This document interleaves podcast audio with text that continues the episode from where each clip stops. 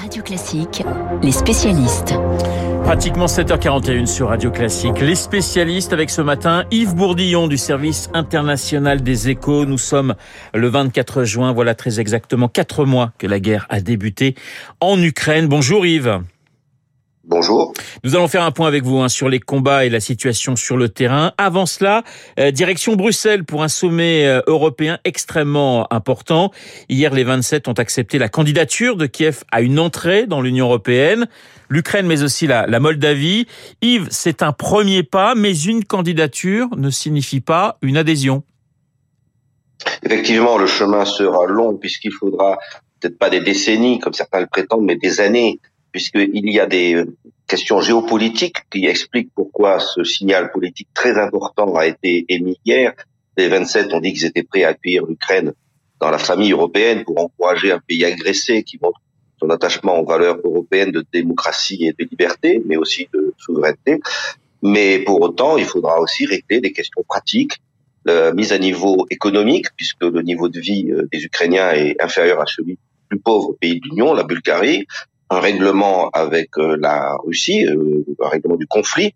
Au passage, cette décision des 27 est un message aussi à la Russie, une manière de lui signifier que son projet politique de conserver l'Ukraine dans sa sphère d'influence a échoué. Et puis, il faudra aussi résoudre les problèmes de corruption. Il y a quand même 35 chapitres de négociations à ouvrir et à régler à l'unanimité. Alors l'Ukraine presque prioritaire, si j'allais dire, ça doit faire grincer du côté des, des Balkans occidentaux qui réclament également une porte d'entrée dans, l'Union européenne.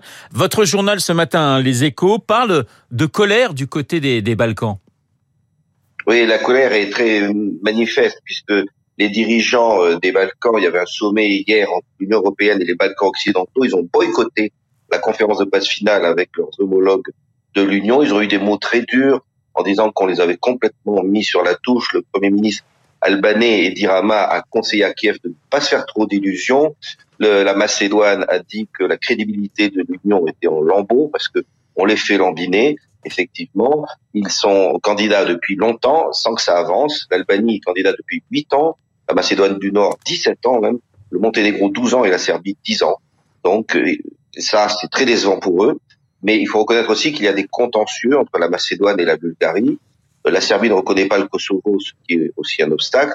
Alors, euh, on peut considérer qu'il y a des obstacles sérieux, mais c'est vrai que, en fait, la Bulgarie bloque à elle toute seule quasiment, donc ça pose la question du droit de veto des pays de l'Union en matière d'élargissement. Emmanuel Macron a parlé, a évoqué le, ce projet de communauté politique européenne, justement pour essayer euh, d'intégrer ces candidats à, l'Union. Qu'est-ce que vous en pensez, Yves?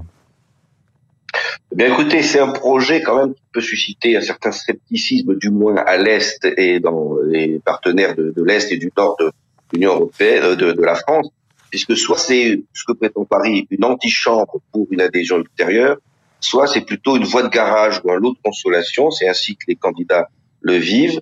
Et euh, donc nous avons ces deux interprétations, mais il faut reconnaître que c'est plutôt la deuxième qui est en cours euh, auprès de l'Ukraine, qui a beaucoup critiqué, auprès de Londres, qui euh, pourrait, qui est invité à faire partie de cette communauté, mais qui fait valoir que c'est un peu redondant avec d'autres euh, instances comme l'OSCE. Et puis il y a des historiens de, de allemands, je crois, qui résumaient en disant, bah, c'est peut-être une, une nouvelle version de la vieille Europe à deux vitesses. Donc Paris aura du mal à convaincre quand même.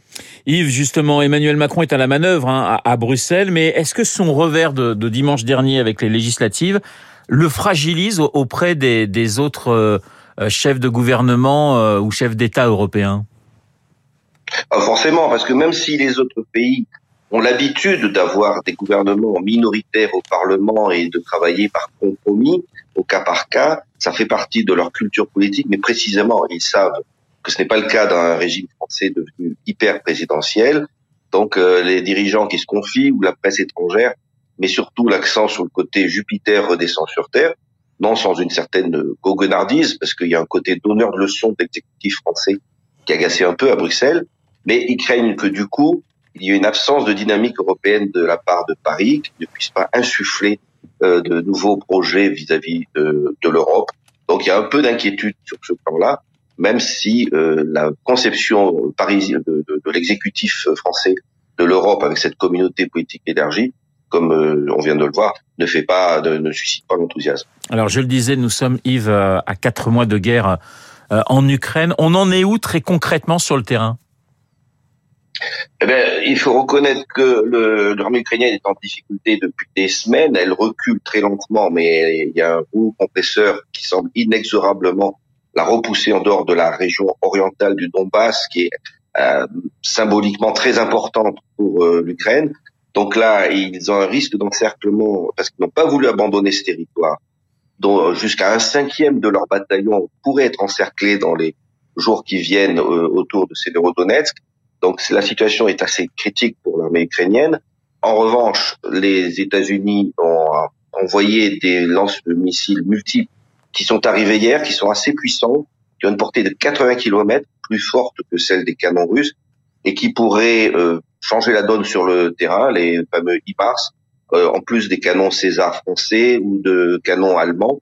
Donc, on va voir dans les jours qui viennent dans le Donbass ce qui va se passer, mais d'ores et déjà, au bout de quatre mois, reconnaître que euh, la Russie n'a pu atteindre aucun des objectifs politiques qu'elle s'était fixés.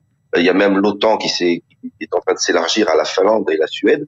Donc c'est une opération politique qui est un désastre pour euh, la Russie. Et sur le plan militaire, ils ont quand même déjà perdu, semble-t-il, le double des soldats perdus lors de la guerre d'Afghanistan en dix ans, probablement un quart ou un cinquième de leurs armes lourdes.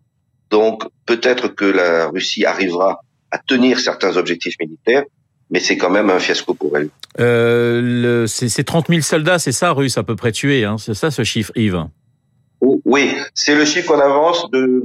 Alors il y a plusieurs sources, disons que c'est entre 20 et 30 000, et en Afghanistan, ils avaient perdu 13, il y a eu 13 000 soldats tués. Alors si on rajoute les soldats blessés, traditionnellement sur un champ de bataille, sont trois fois plus nombreux, on peut supposer qu'il y a entre 60 et 100 000 soldats russes hors de combat, ce qui est beaucoup, et surtout, parce que la Russie a, a quand même un réservoir en, en hommes, et d'ailleurs ils sont en train de puiser dedans en recrutant à peu près euh, tout le monde, même, des gens de 50 ans, et c'est surtout les armes lourdes, où ils ont perdu 1300 chars, euh, maintenant ils utilisent des chars de d'ancienne génération. Leurs missiles de croisière, ben, apparemment leur stock va commencer à manquer et ils ne peuvent pas les reconstituer faute de composants portés venant de, de l'Occident. Donc il y a quand même des pertes importantes pour l'armée russe.